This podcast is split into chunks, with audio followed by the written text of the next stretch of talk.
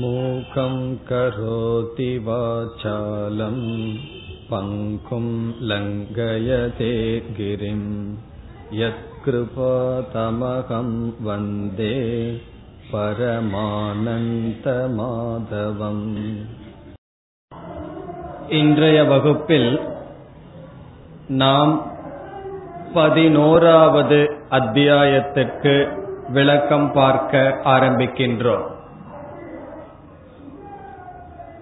பத்தாவது அத்தியாயத்தில் பகவான் தன்னுடைய விபூதிகளை பேசினார். விபூதி என்றால் நானே அனைத்துமாக இருக்கின்றேன். என்னை காட்டிலும் உலகம் என்பது வேறு இல்லை.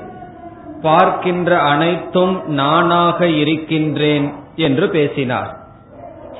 அதை பகவான் எப்படி கூறினார் என்றால் இந்த உலகத்தில் இருக்கின்ற மேன்மையான ஒவ்வொரு பொருள்களையும் எடுத்துக்கொண்டு அது நானாக இருக்கின்றேன் என்று பகவான் பேசுவதிலிருந்து அனைத்துமே பகவானுடைய விபூதி பகவானுடைய பெருமையாக பகவான் பேசினார்.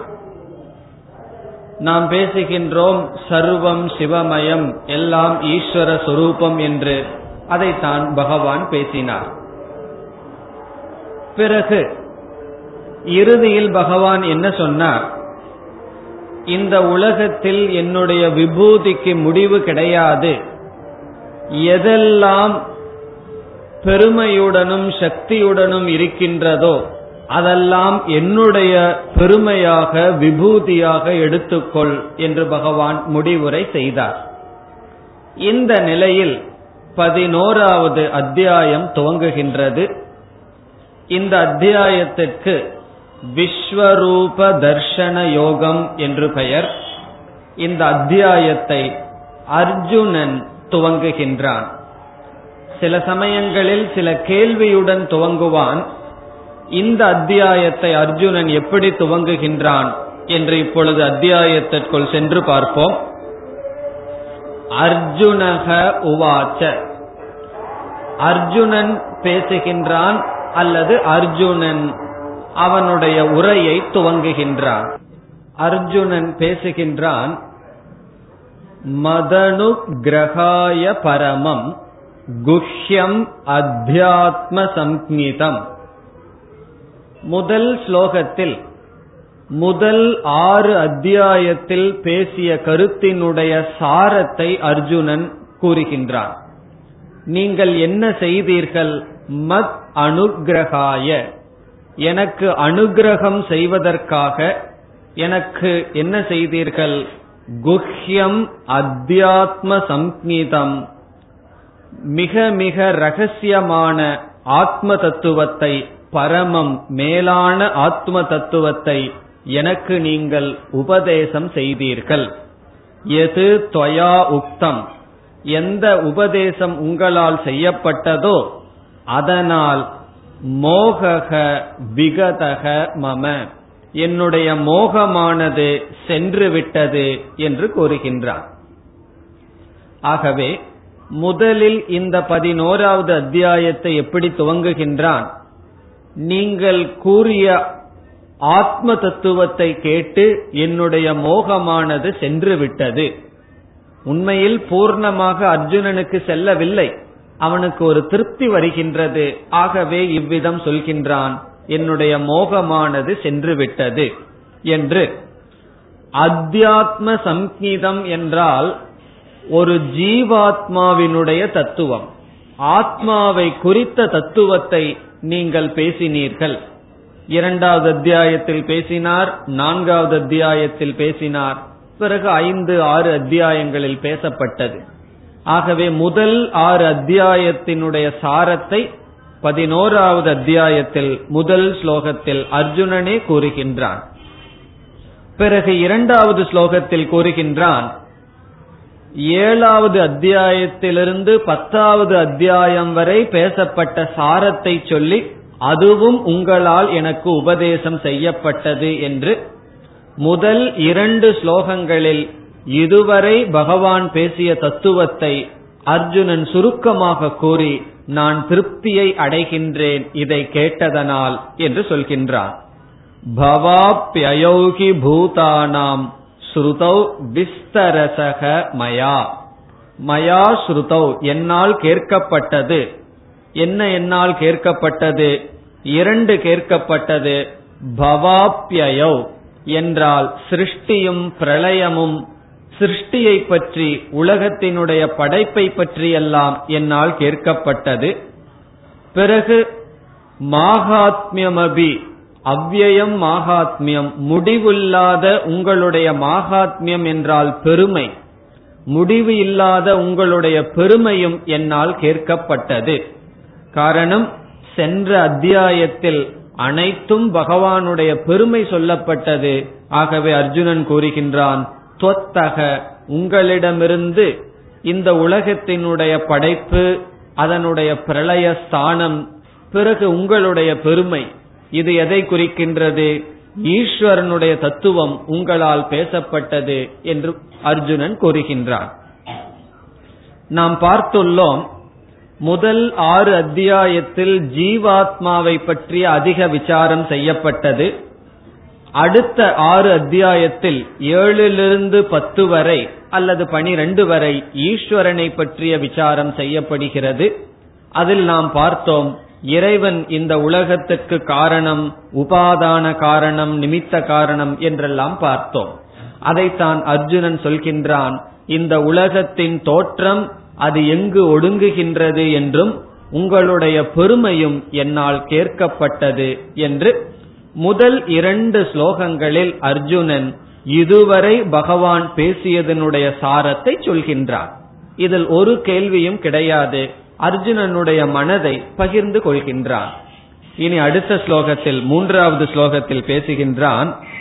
ஏவமேதத் யதா தத்துவம் ஆத்மானம் பரமேஸ்வர.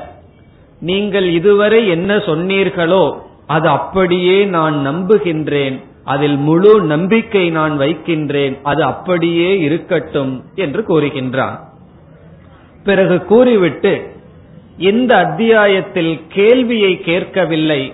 ஆனால் ஒரு விண்ணப்பத்தை பகவானிடம் வைக்கின்றார். ஒரு வேண்டுகோளை விடுக்கின்றார். ஒரு ரிக்வஸ்ட் என்ன வேண்டுகோளை அர்ஜுனன் விடுக்கின்றான்? திரஷ்டுமிச்சாமி தே ரூபம் ஐஸ்வரம் புருஷோத்தம. பகவானுக்கு ஒரு பெயர் புருஷோத்தமன். ஏ புருஷோத்தமா இறைவா நான் ஐஸ்வரம் ரூபம் திரஷ்டும் இச்சாமி. உங்களுடைய மேலான ரூபத்தை பார்க்க நான் விரும்புகின்றேன். உங்களுடைய விஸ்வரூபத்தை நான் பார்க்க விரும்புகின்றேன் என்று இந்த அத்தியாயத்தில் அர்ஜுனன் கேள்வி கேட்கவில்லை. பகவானுடைய விஸ்வரூபத்தை நான் பார்க்க விரும்புகின்றேன். உங்களுடைய ரூபத்தை ஐஸ்வரம் ரூபம் என்றால் உங்களுடைய மேலான உருவத்தை நான் பார்க்க விரும்புகின்றேன். இப்படி சொன்ன மாத்திரத்தில் அர்ஜுனன் நிற்கவில்லை. அடுத்த ஸ்லோகத்தில் கூறுகின்றான் மன்யசே எதி தச்சக்கியம். அதை பார்ப்பதற்கு எனக்கு அருகதை இருக்கின்றது என்று நீங்கள் நினைத்தால்.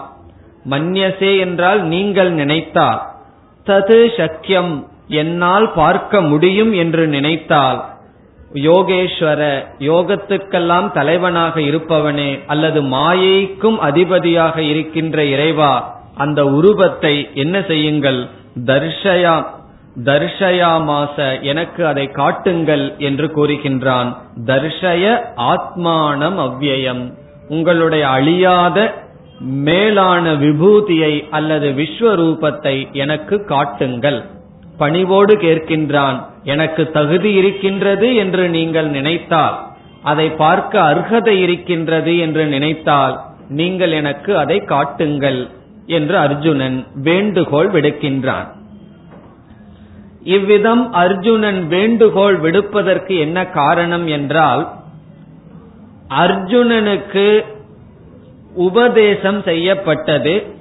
இந்த உலகத்தில் இருக்கின்ற அனைத்தும் இறைவனுடைய சொரூபம் என்று.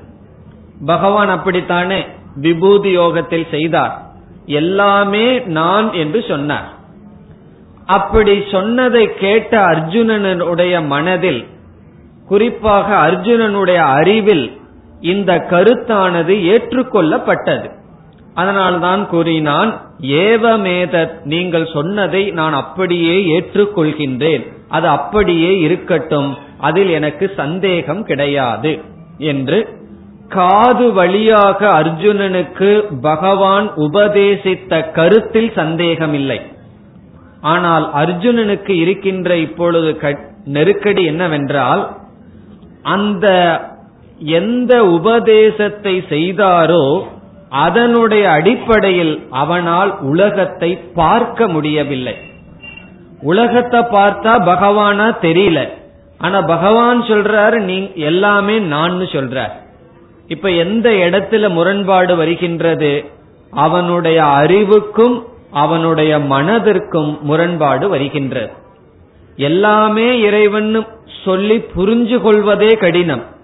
ஒரு கால் அப்படி புரிந்து கொண்டால் அடுத்த நிலை நான் அனைத்தும் இறைவனாக பார்க்க முடியவில்லை. பார்க்கிறதெல்லாம் எனக்கு ராகத்வேஷம் விருப்பை வெறுப்பை உண்டு வன்ற உலகமாக பார்க்கின்றேன். நீங்கள் சொல்வது புரிகின்றது ஆனால் நான் கண்ணை திறந்து பார்த்தால் எனக்கு இறைவனாக எதுவுமே தெரியவில்லை. ஆகவே ஒரு கேப் அர்ஜுனனுக்கு இருக்கின்றது. அவனுடைய பார்வையில் அவனுடைய அறிவில் ஒரு வேறுபாட்டை அவன் பார்க்கின்றான். என்ன வேறுபாட்டை பார்க்கின்றான்? நீங்கள் சொன்ன அடிப்படையில் அனைத்தும் இறைவனுடைய சொரூபம். பார்க்கின்ற அனைத்தும் எல்லா ஜீவராசிகளும் மனிதர்களும் உலகமும் இறைவன் சொரூபம். ஆனால் எனக்கு அப்படி தெரியவில்லையே. ஆகவே நீங்கள் அனைத்துமாக இருக்கிறீர்கள் என்பதை நான் பார்க்க விரும்புகின்றேன்.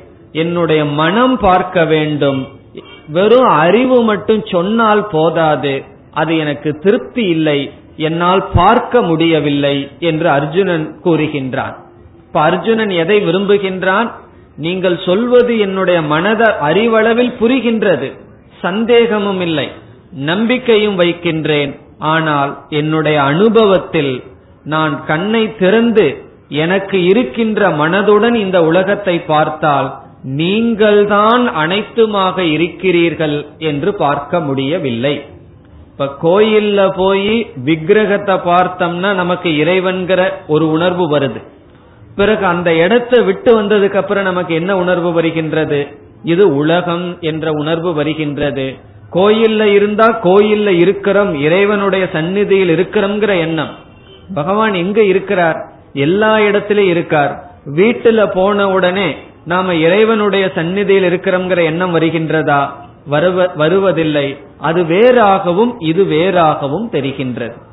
ஆகவே நம்முடைய அனுபவத்தில் எல்லாமே இறைவனுடைய சொரூபமாக இறைவன் எல்லா இடத்திலும் எல்லாமாகவும் இருக்கின்றார் என்பது வரவில்லை. ஆனால் அறிவுப்படியாக அப்படித்தான் இருக்க வேண்டும் என்று தெரிகிறது. அதுதான் அர்ஜுனனுடைய நிலை. ஆகவே அர்ஜுனன் கேட்கின்றான் எனக்கு புரியும் பொருட்டு உங்களுடைய உடலிலேயே அனைத்து உலகமும் இருப்பதை அல்லது அனைத்துமாக நீங்கள் இருப்பதை நான் பார்க்க விரும்புகின்றேன். உங்களிடத்திலேயே அனைத்து பிரபஞ்சம் இருப்பதை எல்லா ஜீவராசிகளையும் இருப்பதை நான் பார்க்க விரும்புகின்றேன். அப்படி ஒரு காட்சியை எனக்கு கொடுங்கள். எனக்கு தகுதி இருக்கின்றது என்று நீங்கள் நினைத்தால் அதை நீங்கள் காட்டுங்கள் என்று அர்ஜுனன் கேட்கின்றார். இப்ப விஸ்வரூபம் என்றால் விஸ்வம் என்றால் உலகம். ரூபம் என்றால் உலகத்தில் இருக்கின்ற எல்லா பொருள்கள். தர்ஷனம் என்றால் பார்த்தல்.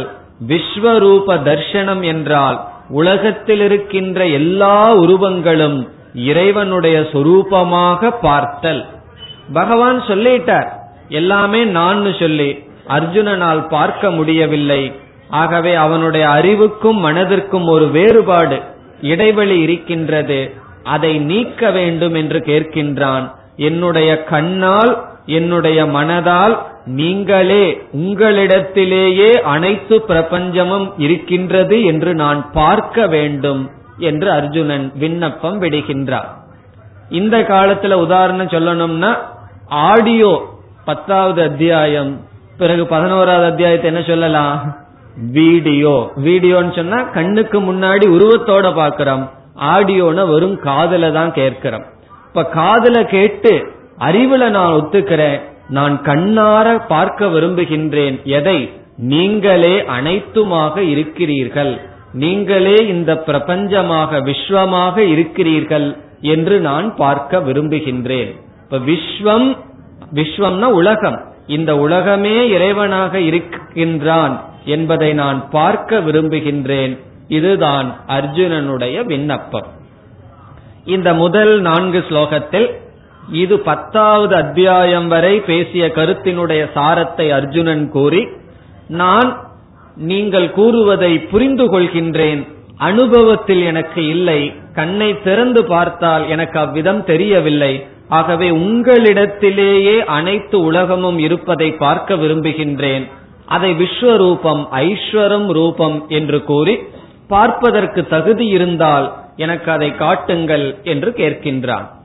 பிறகு பகவானுடைய பதில் என்னவென்று பார்ப்போம்.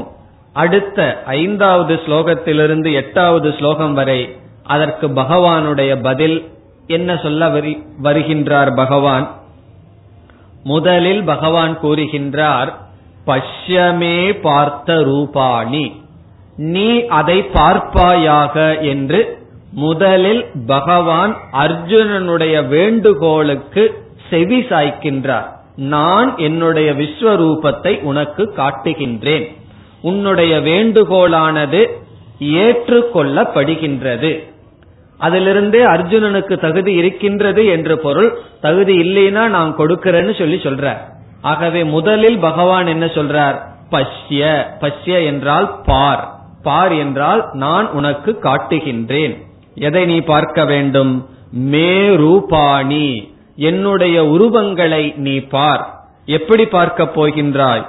சதசக அத சகசிரசக ஆயிரக்கணக்கான நூற்றுக்கணக்கான என்னுடைய உருவங்களை நீ இப்பொழுது பார்க்க போகின்றாய். நீ பார் என்று சொல்லி நானா விதானி திவ்யானி விதவிதமான உருவங்கள் திவ்யம் என்றால் மேலான நானா வர்ண ஆக்கிருதி நீ விதவிதமான உருவங்கள் ஆகாரங்கள் இதை நீ பார் என்று சொல்லி பிறகு சில தேவதைகளை எல்லாம் சொல்லி எல்லா தேவதைகளையும் நீ என்னிடத்தில் பார் என்று அடுத்த ஸ்லோகத்தில் சொல்றார். பஷ்ய ஆதித்யான் வசூன் ருத்ரான் மருதக. ஆதித்யனை பார் வசுக்களை நீ பார். என் ருத்ரனை நீ என்னிடத்தில் பார். என்றெல்லாம் விதவிதமான தேவதைகளையும் நீ என்னிடத்தில் பார். இந்த பிரபஞ்சத்தில் இருக்கிற உருவங்களையெல்லாம் என்னிடத்தில் பார். பிறகு தேவலோகத்தில் வர்ணிக்கப்படுகின்ற தேவர்களையெல்லாம் நீ என்னிடத்தில் பார் என்று சொல்லி ஏழாவது அத்தியாயத்தில் சொல்றார்.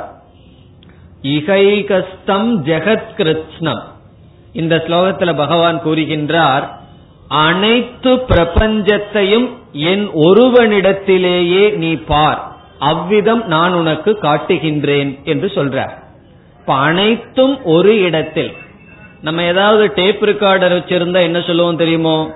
Two in one three in one எல்லாம் சொல்லுவோம் அல்லவா? மூன்றும் ஒரே இடத்துல இருக்கு.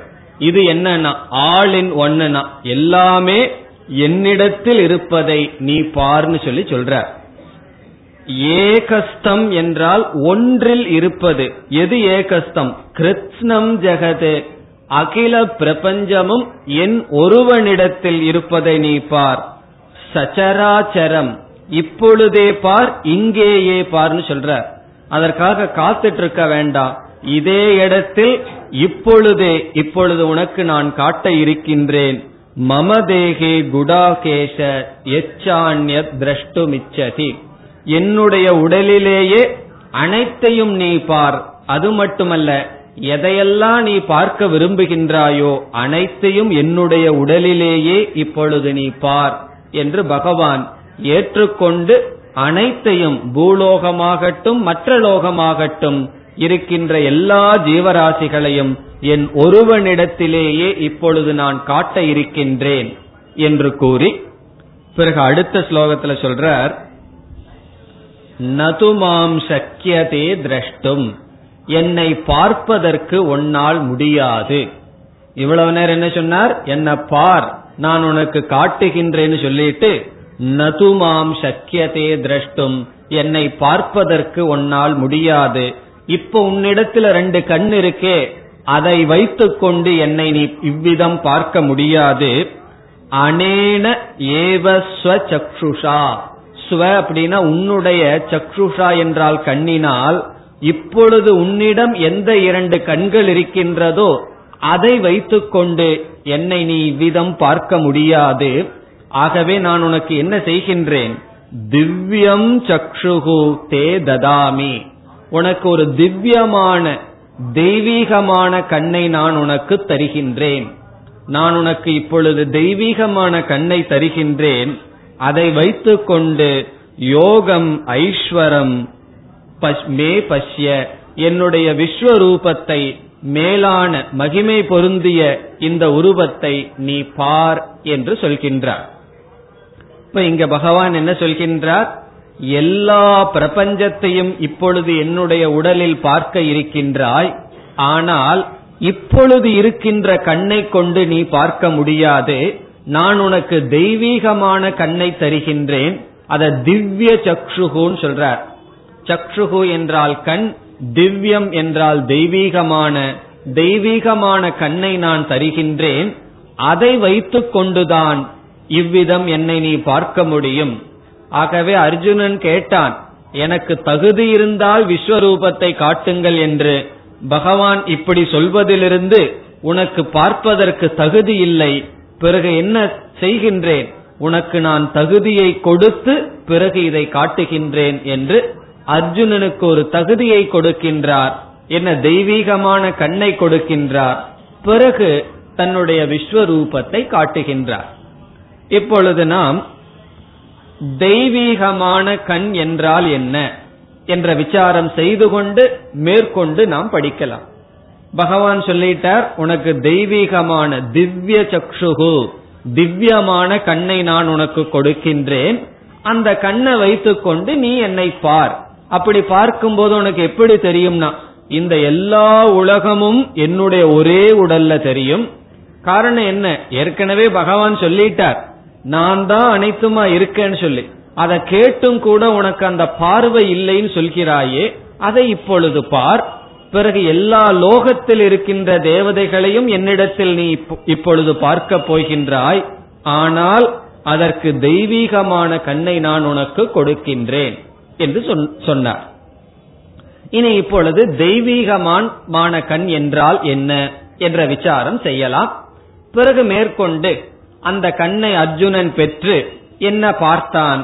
அவனுடைய மனதில் என்ன மாற்றம் வந்தது? என்பதையெல்லாம் பிறகு பார்க்கலாம்.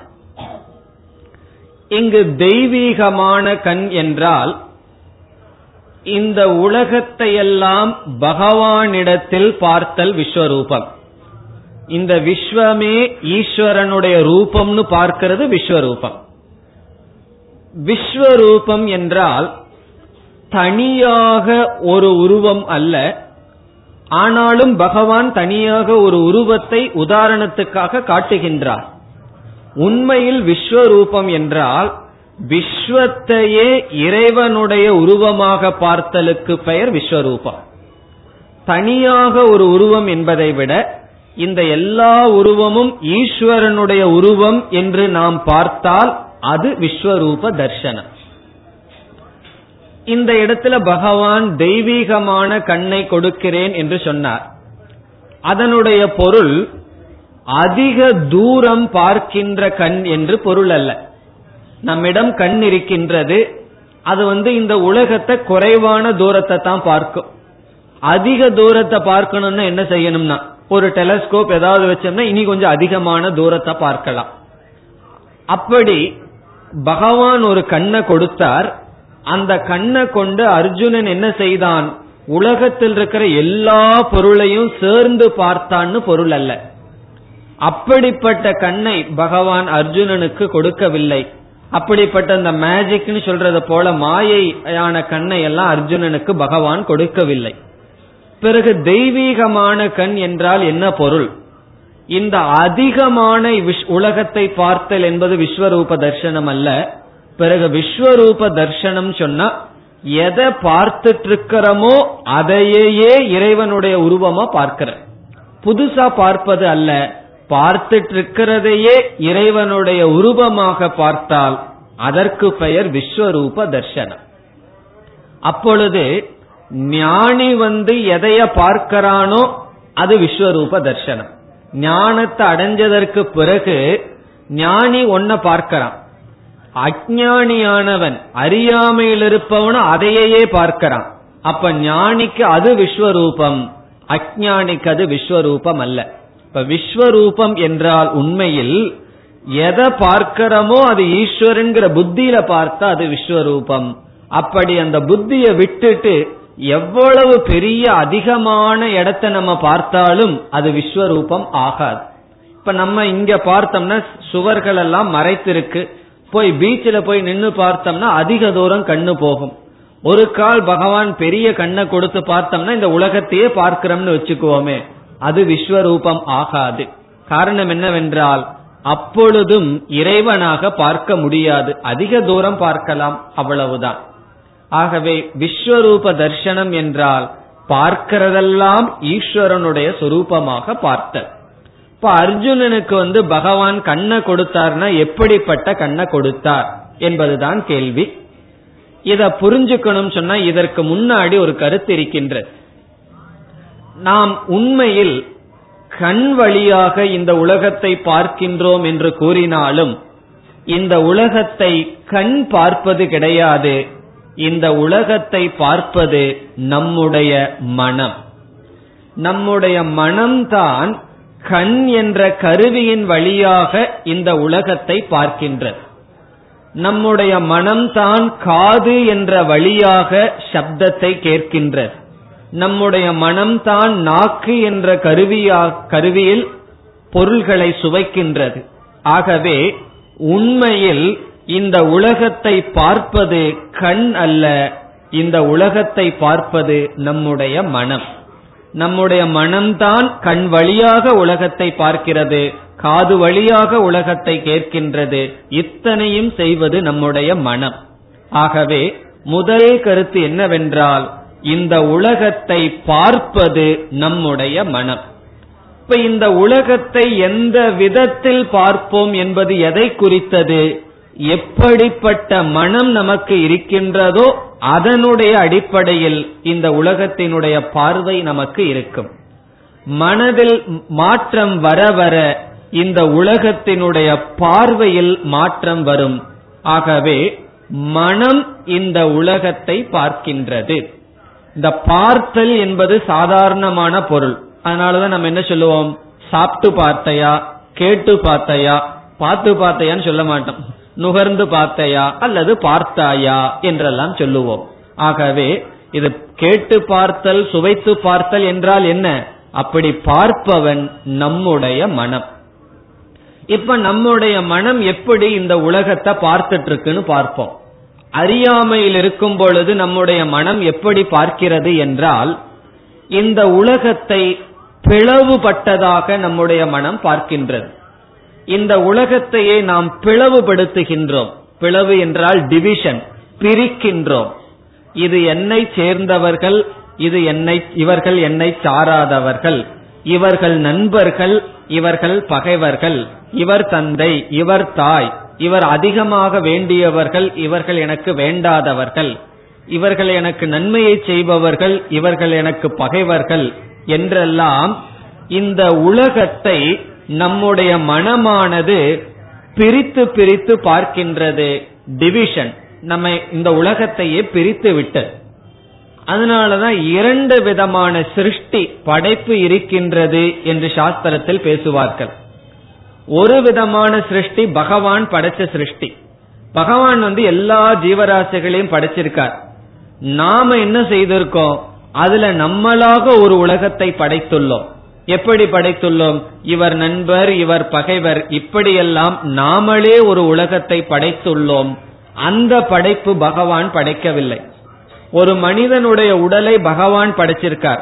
அந்த உடலை பார்த்து இவன் எனக்கு பகைவன் சொல்றது நம்மளாக படைக்கப்பட்டது. அல்லது இவன் நண்பன் என்று சொல்வது நம்முடைய மனதினால் படைக்கப்பட்டது. அந்த இடத்துல நண்பனோ பகைவனோ ஒண்ணு கிடையாது. அது நம்மளுடைய மனதில் ஏற்பட்ட விகாரம் அல்லது டிவிஷன் அல்லது பிளவு. ஆகவே இந்த உலகத்தை பகவான் படைச்சு வச்சிருக்கார். இந்த உலகத்துல வேற்றுமைகள் விருப்பு வெறுப்புகள் இவைகளெல்லாம் நம்முடைய மனதினால் படைக்கப்பட்டு நாம் அந்த வேற்றுமையை அனுபவித்து வருகின்றோம். இந்த வேற்றுமைக்கு காரணம் என்னவென்றால் நம்முடைய அகங்காரம் நம்முடைய மகங் மமகாரம். இந்த உடலை நான் நினைச்ச உடனேயே இந்த உடல் உலகமானது வேற்றுமையை அடைகின்றது. எப்படி? இந்த உடல் நான் சொன்னா இந்த உடலை கொடுத்தவர் தந்தை தாய் பிறகு இந்த உடலுக்கு நன்மை செய்பவர் நண்பர்கள் உடலுக்கு கேடு செய்பவர்கள் பகைவர்கள் இப்படிப்பட்ட பிரிவானது அதை தொடர்ந்து வருகின்றது. ஆகவே உலகத்தை நாம் ராக அகங்கார மமகாரத்தினுடைய அடிப்படையில் பிரிக்கின்றோம். இந்த அகங்கார மமகாரத்தினுடைய அடுத்த படி என்னவென்றால் விருப்பு வெறுப்புகள் ராகத்வேஷம். இத சமஸ்கிருதத்தில் ராகத்வேஷம் என்று சொல்லப்படுகிறது. ராகத்வேஷம் என்றால் இந்த விருப்பு வெறுப்பு ஏன் வந்ததுன்னு சொன்னா அகங்காரம் மமகாரம் இதனால் வந்தது. அகங்காரம்னா இந்த உடல் நான் பிறகு இந்த உடலை சார்ந்தவர்கள் இப்படிப்பட்ட எண்ணங்கள் எல்லாம் வந்துள்ளது. ஆகவே இந்த உலகத்தை யார் பார்க்கிறார்கள் நம்முடைய மனம் பார்க்கின்றது. அதை முதல்ல மனதில் கொள்ள வேண்டும். கண்ணு பார்க்கவில்லை நம்முடைய மனம் பார்க்கின்றது. எப்படிப்பட்ட மனம் இந்த உலகத்தை பார்க்கின்றது? விருப்பு வெறுப்பு ராகத்வேஷத்துடன் கூடிய மனம் இந்த உலகத்தை பார்க்கின்றது. இப்ப பகவான் என்ன செய்யணும்? விஸ்வரூப தர்சனத்தை காட்டணும் பகவான். விஸ்வரூப தர்சனம்னா என்ன? அனைத்தும் ஈஸ்வரனுடைய சொரூபம்னு பகவான் காட்டணும். இப்ப பகவான் என்ன செய்ய வேண்டும் என்றால் நம்ம கண்ண ஒரு மாற்றமும் கண்ணுக்கு பகவான் கொடுக்க வேண்டிய அவசியமில்லை. கண்ணுக்கு உள் இருக்கின்ற மனதில் ஒரு மாற்றத்தை பகவான் செய்ய வேண்டும். என்ன செய்ய வேண்டும் என்றால் மனதில் இருக்கின்ற ராகத்வேஷத்தை பகவான் நீக்கிவிட்டால் விருப்பு வெறுப்பு இல்லாத மனதுடன் இந்த கண்ணை பயன்படுத்தி உலகத்தை பார்த்தால் உலகம் அனைத்தும் ஈஸ்வர சொரூபமாக நமக்கு தெரியும். ஆகவே இப்பொழுது பகவான் என்ன செய்கிறார் என்றால் அர்ஜுனனுக்கு தெய்வீகமான கண்ணை கொடுத்தல் என்பது தற்காலிகமாக கொஞ்ச நேரத்துக்கு அதை செய்ய போறார். என்ன செய்ய போறார்? அர்ஜுனனுடைய மனதில் இருக்கின்ற ராகத்வேஷத்தை நீக்குகின்றார். அவனுடைய அகங்கார மமகாரத்தை சற்று நீக்குகின்றார் குறிப்பா விருப்பு வெறுப்பை அர்ஜுனனிடமிருந்து தற்காலிகமாக மறைத்து வைக்கின்றார் நான் இந்த உடல் இதெல்லாம் மறைத்து வைக்கின்றார். அந்த நேரத்துல எந்த நிமிடத்தில் அர்ஜுனனுக்கு விருப்பு வெறுப்பு மனதிலிருந்து செல்கின்றதோ அந்த விருப்பு வெறுப்பு இல்லாத மனதுடன் அந்த கண்ணை பயன்படுத்தி உலகத்தை பார்க்கும் பொழுது அதே உலகம் ஈஸ்வரனுடைய சரீரமாக தெரிகின்றது. பார்க்கிறதெல்லாம் இறைவனுடைய உருவம். எப்பொழுது விருப்பு வெறுப்பு அற்ற மனதுடன் இந்த கண்ணில் உலகத்தை பார்த்தால் இந்த உலகம் விஸ்வரூபம் இந்த உலகம் ஈஸ்வரனுடைய சரீரம். அதைத்தான் இங்க பகவான் செய்ய போகின்றார். தற்காலிகமாக தற்காலிகமாக இந்த நேரத்துல மட்டும் இந்த அத்தியாயத்தினுடைய கடைசி வரைக்கும் அர்ஜுனனுடைய மனதில் இருக்கின்ற விருப்பு வெறுப்பை பகவான் நீக்கி வைக்கின்றார். விருப்பு வெறுப்பு நீக்கியவுடன் அவன் கண் வழியாக பார்க்கின்றான். பிறகு என்ன தெரிகின்றது? அனைத்தும் ஈஸ்வரனாக தெரிகின்றது. இந்த விருப்பு வெறுப்பை நீக்கியதற்கு பிறகு பார்த்தால் அனைத்தும் ஒன்றாக இருக்கும் ஒரே இடத்தில் இருக்கும் ஈஸ்வர சுரூபம். இந்த உலகம் டிவிஷன் இந்த உலகமானது பிளவுபட்டிருக்கின்றது. அதற்கு காரணம் நாம் விருப்பு வெறுப்போடு பார்க்கின்றோம். இதை நம்ம கேட்டா அது நமக்கு புரியாத மாதிரி இருக்கும். சற்று சிந்தித்தால் தான் புரியும். ஒவ்வொரு சூழ்நிலையிலும் ஒவ்வொரு மனிதனிடமும் நாம் எப்படி பழகுகின்றோம்? நம்முடைய விருப்பு வெறுப்பினுடைய அடிப்படையில் பார்க்கின்றோம் பேசுகின்றோம். நம்ம கற்பனை பண்ணி பார்ப்போம். எனக்கு யாரு மீதும் விருப்பு கிடையாது யாரு மீதும் வெறுப்பு கிடையாது. அது இருக்குதுன்னே வச்சாலும் கூட ஒரு அஞ்சு நிமிஷத்துக்கு எனக்கு இல்லைன்னு கற்பனை பண்ணி பார்ப்போமே. மனசுல கற்பனையாவது பண்ணி பார்க்கறதுல ஒரு குற்றமும் இல்லையே. எனக்கு இந்த உலகத்துல யாரு மேலையும் வெறுப்பு கிடையாது. யாரு மேலையும் வெறுப்பு கிடையாது. நான் யாரையும் வெறுக்கல யாரையும் விரும்பல. சோ ஒரு கற்பனை பண்ணி பாருங்களேன் இந்த உலகத்தை எப்படி இருக்குன்னா அதுதான் ஈஸ்வரனுடைய தர்சனம் அதுதான் விஸ்வரூபம். ஆகவே நம்முடைய மனதில் இருக்கின்ற விருப்பு வெறுப்பை நீக்கி இதே கண்ணில் உலகத்தை பார்த்தால் அது ஈஸ்வர தர்சனம். விருப்பு வெறுப்போடு உலகத்தை பார்த்தா அது ஜெகத் தர்சனம் அது உலகத்தை பார்த்தல். இப்ப பகவான் என்ன செய்கின்றார்? அர்ஜுனனுடைய அர்ஜுனனுக்கு திவ்யமான கண்ணை கொடுக்கின்றார் என்றால் நம்ம கற்பனை பண்ணக்கூடாது. ஏதோ ஒரு பெரிய கண்ணை அர்ஜுனனுடைய முகத்துல பகவான் பொருத்தி இருக்கார் அப்படி பொருள் அல்ல. அதே கண் பிறகு கண்ணுக்கு பின்னாடி இருக்கிற மனசுல ஒரு மாற்றத்தை செஞ்சிட்டார். என்ன? விருப்பு வெறுப்பை தற்காலிகமாக நீக்கிவிட்டார். அப்பொழுது என்ன பார்ப்பதெல்லாம் ஈஸ்வரனுடைய சொரூபமாக அர்ஜுனனுக்கு தெரிகின்றது. அதைத்தான் பகவான் இங்கு செய்துள்ளார். என்ன செய்கின்றார்? திவ்யமான சக்ஷுவை நான் உனக்கு தருகின்றேன். திவ்யமான சக்ஷு என்றால் மனதிலுடைய ராகத்வேஷத்தை நீக்கிய கண்கள். ஆகவே தெய்வீக கண் என்பதை ராகத்வேஷம் இல்லாத கண் என்று நாம் புரிந்து கொள்ள வேண்டும். அதுதான் நாம் இவ்வளவு தூரம் விசாரம் செய்ததனுடைய சாரம். விருப்பு வெறுப்பு இல்லாத கண் விருப்பு வெறுப்பு இல்லாமல் இந்த உலகத்தை பார்ப்பதுதான் அர்ஜுனனுக்கு கொடுத்த தெய்வீகமான கண். இந்த விருப்பு வெறுப்பு ஏற்கனவே இல்லாத ஒருவனுக்கு பகவான் கண்ணு கொடுத்திருக்கார் வியாச பகவான் கொடுத்திருக்கார். அது யார் ஞாபகம் இருக்கோ? சஞ்சயன் என்று சொல்கின்ற திருதராஷ்டனுடைய தேரோட்டி அவனு என்ன பண்ணிட்டு இருக்கான்னா இந்த கீதையெல்லாம் கேட்டுக்கொண்டு இருக்கின்றான். பிறகு கீதையில நடக்கின்ற சப்தமும் மட்டுமல்ல இந்த விஸ்வரூபத்தையும் அந்த சஞ்சயன் பார்க்க இருக்கின்றான் அவனுக்கு வந்து வேறொரு கண்ணு இருக்கு. என்ன கண்ணு என்றால் வேறு ஒரு இடத்தில் நடப்பதை தான் இருந்த இடத்தில் பார்க்கின்றது. அந்த சக்தியையும் கொடுத்திருக்கின்றார். அவனுடைய மனதில் ஏற்கனவே விருப்பு வெறுப்பு கிடையாது. அப்படி ஒரு சாரதி அப்படி ஒரு டிரைவர் கிடைச்சிருக்கார் திருதராஷ்டனுக்கு. அது அவருடைய புண்ணியம். அதனால அப்படிப்பட்ட சஞ்சயனுக்கு இந்த கண் வியாச பகவான் கொடுத்தார். சஞ்சயனுடைய மனதில் ஏற்கனவே விருப்பு வெறுப்பு இல்லாத காரணத்தினால் அர்ஜுனனுக்கு என்ன தெரிகின்றதோ அது சஞ்சயனுக்கும் தெரிகின்றது. ஆகவே சஞ்சயனும் இந்த விஸ்வரூபத்தை பற்றி பேசுகின்றார். இப்ப இங்கு பகவான் அர்ஜுனனுடைய மனதில் இருக்கின்ற வெறுப்பு விருப்பு வெறுப்பை தற்காலிகமாக நீக்க அர்ஜுனனானவன் அனைத்தும் ஈஸ்வரனுடைய சொரூபமாக பார்க்கின்றான். ஆனாலும் பகவான் என்ன செய்கின்றார்? தான் தன்னுடைய ஒரே உடலில் அனைத்தையும் இருப்பதாக பகவான் ஒரு உருவத்தை எடுத்து காட்டுகின்றார். நாம் உண்மையில் எப்படி புரிந்து கொள்ள வேண்டும்? ஒரு உருவத்தை எடுத்துக்கொண்டு அந்த உருவத்துக்குள்ளேயே அனைத்தும் இருப்பதாக பார்க்க வேண்டிய அவசியமில்லை. நம்ம இந்த பிக்சர்ல எல்லாம் வீட்டுல போட்டு வச்சிருப்போம் அல்லவா? விஸ்வரூபம்னு சொல்லி. சில பேர்த்துக்கு ஒரு பயம் அதெல்லாம் கூட வீட்டுல இருக்க கூடாதுன்னு சொல்லி.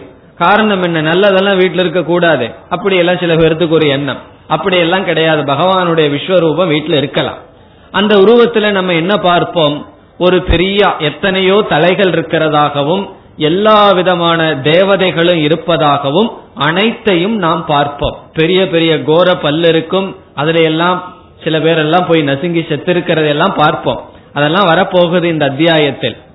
அதே போல ஒரு உருவத்தை பகவான் எடுக்கின்றார். ஆனா உண்மையாக என்ன புரிந்து கொள்ள வேண்டும்? அப்படி ஒரு உருவம் எடுத்து அந்த தனிப்பட்ட உருவந்தான் விஸ்வரூபம்னு அர்த்தம் அல்ல அப்படி அர்த்தமா இருந்தா அதற்கு பேரே விஸ்வரூபம் அல்ல. காரணம் என்ன? அந்த இடத்துல தான் பகவான் இருக்கார் மீதி இடத்துல இல்லைன்னா அது எப்படி விஸ்வரூபமாக முடியும்? ஆகவே உண்மையில் விஸ்வரூபம் என்றால் விருப்பு வெறுப்பு இல்லாம கண்ணை திறந்தம்னா என்ன தெரியுதோ அது விஸ்வரூபம். அதனாலதான் ஒருவர் சொன்னார் ஒரு அறியாமையில் இருப்பவன் இந்த உலகத்தை தன்னை பார்க்கணும்னு சொன்னா அவனுக்கு என்ன பண்ணணும்னா ஒரு கண்ணாடியை கொண்டு வந்து அவன் முன்னாடி வைக்கணும்.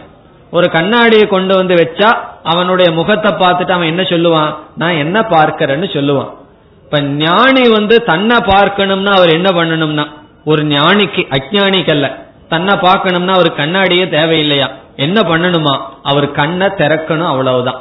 கண்ணை திறந்து எதெல்லாம் பார்க்கிறாரோ அதெல்லாம் அவர் தன்னைத்தான் பார்க்கின்றார். தன்னுடைய ஆத்மாதான் அனைத்துமாக அவர் பார்க்கின்றார். இப்ப ஞானி தன்னை பார்க்கணும்னா கண்ணை திறக்கணும். கண்ணை திறந்து எதை பார்க்கிறாரோ அதெல்லாம் ஈஸ்வர சொரூபம் அல்லது தன்னுடைய சொரூபம்.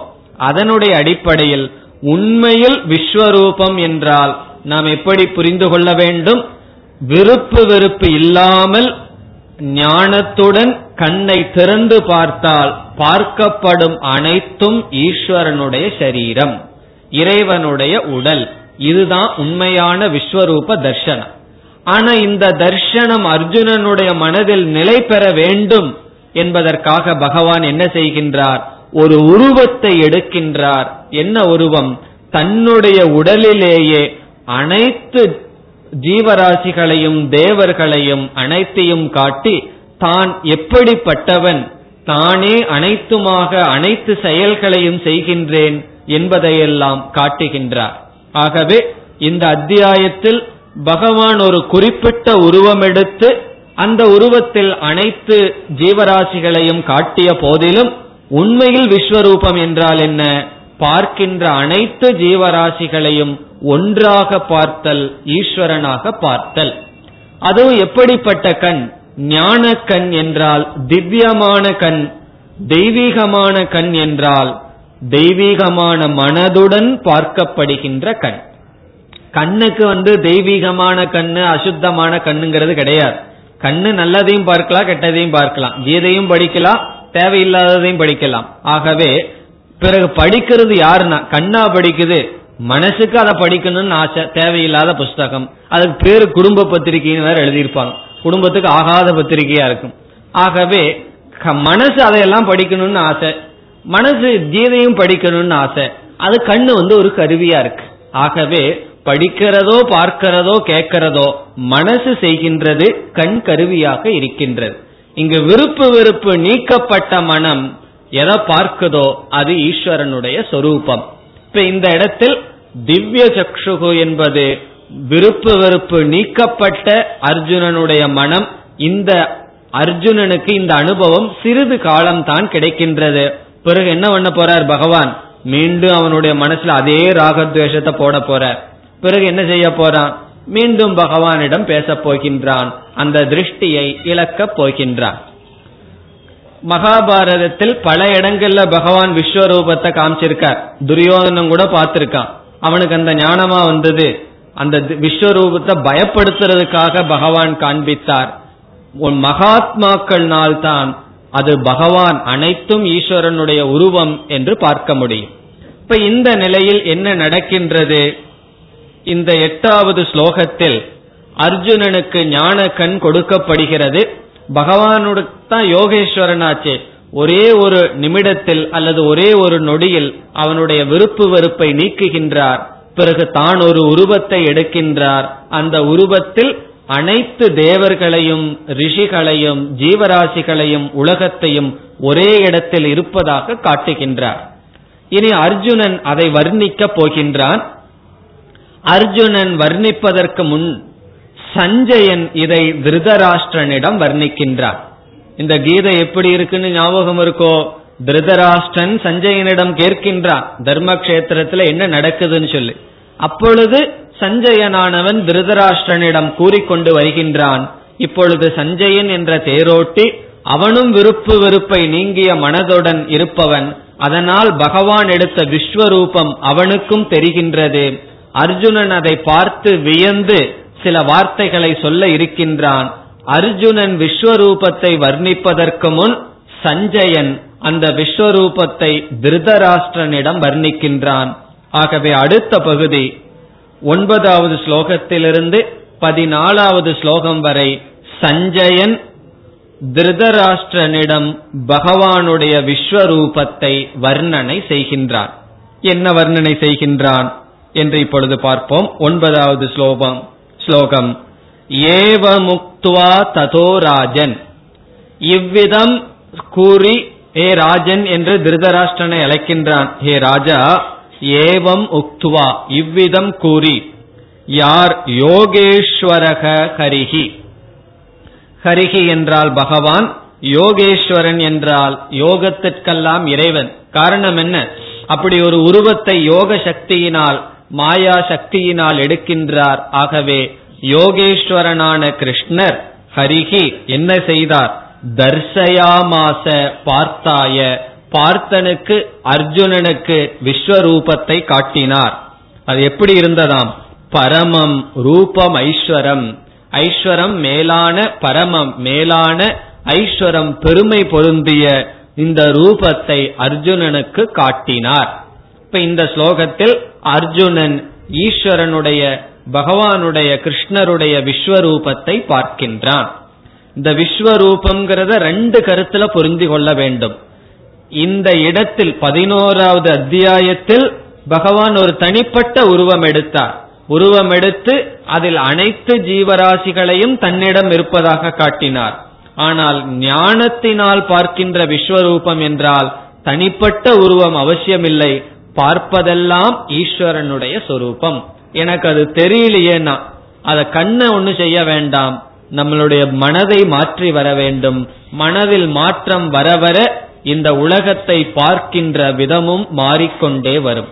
ஆகவே கண்ணுல ஒரு கோளாறும் நமக்கு கிடையாது. அந்த கோளாறுன்னு சொல்றமே அதெல்லாம் நம்முடைய மனதில் இருக்கின்றது. அது எப்படி இருக்குன்னா அகங்காரம் மமகாரம் விருப்பு வெறுப்பு என்ற உருவத்தில் இருக்கின்றது. அதெல்லாம் நீங்கியவுடன் அர்ஜுனன் பார்க்கின்றான். இனி வருகின்ற ஸ்லோகங்களில் பதினாலு வரை அந்த ரூபத்தை சஞ்சயன் வர்ணிக்கின்றான். எப்படி வர்ணிக்கின்றான்? எதையெல்லாம் பகவானுடைய உடலில் பார்க்கின்றான் என்றால் அநேக வஸ்திர நயனம். பத்தாவது ஸ்லோகம். அநேகம் என்றால் எண்ணிக்கைக்கு அடங்காத வக்திரம் நயனம் நேத்திரம். வாய் வக்திரம் நயனம் என்றால் கண்கள் அநேக வக்திர நயன நயனம். பிறகு அநேக அத்புத தர்ஷனம். அற்புதமாக இருந்தது. இதுவரை பார்க்க முடியாத சில காட்சிகள் எல்லாம் அங்கு இருந்தது. அநேக திவ்யாபரணம். ஆபரணம் என்றால் நகைகள். திவ்யமான ஆபரணங்கள் அந்த உடலில் இருந்தது. திவ்ய அநேகோத்யத ஆயுதம். திவ்யமான ஆயுதங்கள் அந்த விஸ்வரூபத்தில் இருந்தது. இப்ப பகவானுடைய உருவத்தில் திவ்யமான மேல் லோகங்களில் இருக்கின்ற ஆயுதங்கள் திவ்யமான ஆபரணங்கள் எண்ணிக்கைக்கு அடங்காத உடல் அந்த உருவத்தில் இருந்தது. பிறகு அடுத்த ஸ்லோகத்தில் திவ்ய மால்ய அம்பரதரம் திவ்யமான மாலைகள் திவ்யமான ஆடைகள் திவ்ய கந்தானு லேப்பனம் திவ்யமான வாசனை திரவங்கள் அந்த உடலில் இருந்தது. சர்வாச்சரியம் எல்லாமே ஆச்சரியமாக இருந்தது. காரணம் என்ன?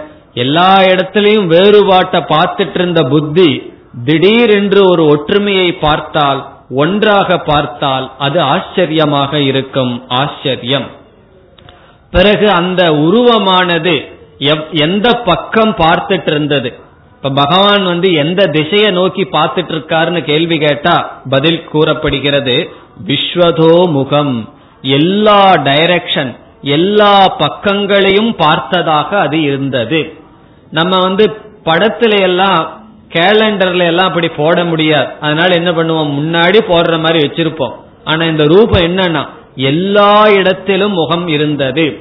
எல்லா திசைகளையும் பார்ப்பது போல் அந்த முகமானது இருந்தது. பிறகு மீண்டும் கூறுகின்றான் பதிமூன்றாவது பனிரெண்டாவது ஸ்லோகத்தில் அந்த விஸ்வரூபம் பார்க்கும் பொழுது அந்த ஜோதியானது ஒளியானது எப்படி இருந்தது என்றால் ஒரு கற்பனை செய்கின்றார். யார்? சஞ்சயன். நம்முடைய ஆகாசத்தில் ஒரு சூரியன் மத்தியான வேளையில எவ்வளவு பிரகாசமா இருக்கு? அப்படி ஆயிரம் சூரியன் இருந்தால் அந்த ஒளி எப்படி இருக்குமோ அப்படி இருந்ததுன்னு சொல்ற இது ஒரு கற்பனை தான். நிஜமாலுமே ஆயிரம் சூரியன் இருந்தா பார்க்க முடியுமா? ஒரு கற்பனை. ஆயிரம் சூரியன் சேர்ந்து உதித்தால் எவ்வளவு பிரகாசம் இருக்குமோ அப்படி பகவான் பிரகாசமாக அர்ஜுனனுக்கு காட்சியளித்தார் திவி சூரிய சகசிரஸ்ய பவேத் யுகபதுத்திதா. அதுவும் சொல்றார் ஆயிரம் சூரியன் ஒரு சூரியனுக்கு அப்புறம் ஒரு சூரியன் வர்றதல்ல. சேர்ந்தாப்புல உடனடியாக சேர்ந்து ஆயிரம் சூரியன் உதித்தால் எதிபா சதிருஷி சாஸ்யாத் அந்த ஒளியானது எப்படி இருக்குமோ அதற்கு நிகராக இருந்தது. எது? பகவானுடைய விஸ்வரூபம். பிறகு அடுத்த ஸ்லோகத்தில் கூறுகின்றான் இந்த அகில பிரபஞ்சத்தையும் ஜெகத் கிருத்னம் தத்ரைகஸ்தம். ஈஸ்வரனிடத்திலேயே அர்ஜுனன் பார்க்கின்றான். பிறகு அந்த பகவானிடமிருந்தே வேறுபட்டு செல்கின்றது. அந்த ஒரே உருவத்தில்தான் அனைத்து பிரபஞ்சமும் இருக்கின்றது. அதனிடமிருந்துதான் வேறுபட்டு செல்கின்றது.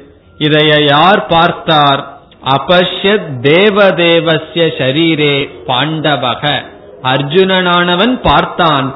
தேவதேவசிய தேவர்களுக்கெல்லாம் தேவனாக இருக்கின்ற அந்த இறைவனுடைய ஷரீரே அந்த ஒரு உடலில் அனைத்து பிரபஞ்சமும் செல்வதாக வேறுபட்டு செல்வதாக அர்ஜுனன் பார்த்தான்.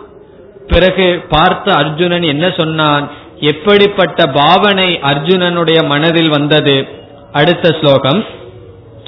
ததச விஸ்மயாவிஷ்டக. விஸ்மயம்னா ஆச்சரியம். ஆச்சரியத்தை அடைந்த அர்ஜுனனானவன் கிருஷ்டரோமாகா. கிருஷ்டரோமாகா என்றால் மயிர் கூச்சல். இந்த புல் அரிக்குதுன்னு சொல்லுவார்கள் அல்லவா? அப்படி உடலில் இருக்கின்ற ரோமங்கள் மயிர் கூச்சலுடன் கிருஷ்டரோமாகா தனஞ்சயக என்ன செய்தானாம்? சிரசா பிரணம்ய. தன்னுடைய தலையை வைத்துக்கொண்டு பிரணம்ய நமஸ்காரம் செய்து தலையை சாய்த்து வணங்கி கிருதாஞ்சலிகி கையை கூப்பி அஞ்சலினா கை கிருதாஞ்சலி என்றால் கையை கூப்பி வணங்கிய வண்ணம் அபாஷத தேவம். அந்த விஸ்வரூபத்துடன் இருக்கின்ற இறைவனிடம் கீழ்கண்ட ஸ்லோகங்களில் பேச ஆரம்பித்தான். எப்படி? நமஸ்காரம் செய்து தலைவலி தலையை சாய்த்து நமஸ்காரம் செய்து புல்லரித்தவனாக ரோமம் செலுத்தவனாக ஆச்சரியத்துடன் அர்ஜுனன் பேசலானான் என்று சஞ்சயனுடைய வர்ணனை முதலில் வருகின்றது. இனி இதற்கு பிறகு என்ன வருகிறது என்றால் இந்த அத்தியாயத்தினுடைய கடைசி பகுதி வரை இந்த விஸ்வரூபத்தை பார்த்த அர்ஜுனனுடைய மனதில் மூன்று விதமான பாவனைகள் வருகின்றது மூன்று விதமான மாற்றங்கள் அர்ஜுனனுடைய மனதில் வருகின்றது. அந்த மாற்றங்களுடன் அந்த விஸ்வரூபத்தை வர்ணிக்கின்றார். அதனால இந்த அத்தியாயம் பூராமே பகவானுடைய விஸ்வரூபத்தினுடைய வர்ணனை. அர்ஜுனனுடைய மனதில் வருகின்ற முதல் மாற்றம் என்னவென்றால் ஆச்சரியம். ஆச்சரியம் என்றால் ஆச்சரியம் தான் நமக்கு தெரிஞ்ச சொல் தான் ஒண்டர் அப்படின்னு சொல்றது. ஆச்சரியம். என்ன ஆச்சரியம்? முதல் முதலாக ஒரே ஒரு இடத்தில் அனைத்தையும் அர்ஜுனன் பார்க்கின்றார். இந்த உலகத்தை எல்லாம் வேறுபாடோடு பார்த்திருந்த அர்ஜுனனுக்கு திடீரென்று ஒரே ஒரு உடலில் அனைத்தும் ஒன்றாக பார்க்கின்றான். ஆகவே ஆச்சரியம் வருகின்ற நமக்கு எப்பொழுது மனசுல ஆச்சரியம் வரும்னா எது சாதாரணமா பார்க்கலையோ அதை பார்த்தா தான் ஆச்சரியம் வரும். இப்ப ரோட்ல வந்து நாய் போயிட்டு இருக்கு பார்த்தா ஆச்சரியமா பார்ப்போம். திடீர்னு ஒரு கரடி போச்சுன்னா ஆச்சரியமா பார்ப்போம். காரணம் என்ன? சாதாரணமா அது பார்க்கிறதுக்கு இல்ல. திடீர்னு ஒன்ன பொருளை பார்த்தா அது ஆச்சரியமாக இருக்கும். அவ்விதம் இதுவரைக்கும் அர்ஜுனன் பார்க்காத ஒன்றை பார்க்கின்றான். ஆகவே அவனுக்கு முதலில் ஆச்சரியம் என்கின்ற பாவனை வருகின்றது. பிறகு அடுத்ததாக என்ன வரும்னா பகவானுடைய விஸ்வரூபத்துல பகவான் தான் அனைத்துக்கும் காரணம்னு காட்டும் பொழுது இந்த பிரபஞ்சத்தினுடைய லயத்திற்கும் நான் தான் காரணம்னு காட்டுவார். இந்த பீஷ்மர் துரோணர் இவர்களையெல்லாம் நான் அழிக்க இருக்கின்றேன் அதையும் காட்டுவார். தான் ஒரு கால தத்துவம் என்பதை காட்டுவார். அந்த இடத்தை அர்ஜுனன் பார்க்கும் பொழுது இரண்டாவது மனமாற்றம் பயம் அர்ஜுனனுக்கு வருகின்றது. பகவானுடைய அழகான சிருஷ்டி ஸ்திதி இதையெல்லாம் பார்க்கும்போது ஒரு ஆச்சரியம் சந்தோஷம்தான். அதே பகவான் யமதர்மராஜாவாகவும் இருக்கின்றார் என்று பார்க்கும் பொழுது பயமானது வருகின்றது. நம்ம அங்கேயே ஒரு விசாரம் பண்ண போறோம். அர்ஜுனனுக்கு பகவானுடைய உருவத்தை பார்த்து ஏன் பயம் வந்தது? பகவானை பார்த்து எதற்கு பயந்துக்கணும்? அதையும் நாம் விசாரம் செய்வோம். பிறகு பார்ப்போம். பிறகு பகவான் விளக்க போறார். நானே கால தத்துவம்னு சொல்லி விளக்கியவுடன் மூன்றாவதாக பக்தி என்கின்ற பாவனை அவனுக்கு வரும். இப்ப மூன்று விதமான உணர்வுகள் அர்ஜுனனுக்கு வர இருக்கின்றது. ஒன்று ஆச்சரியம் இனி ஒன்று பயம் மூன்றாவது பக்தி. இந்த மூன்று உணர்விலிருந்து அர்ஜுனன் வர்ணிக்க போகின்றான். இப்ப முதல்ல ஆச்சரியமா வர்ணிப்பான். பிறகு பயந்து கொண்டு வர்ணிப்பான்.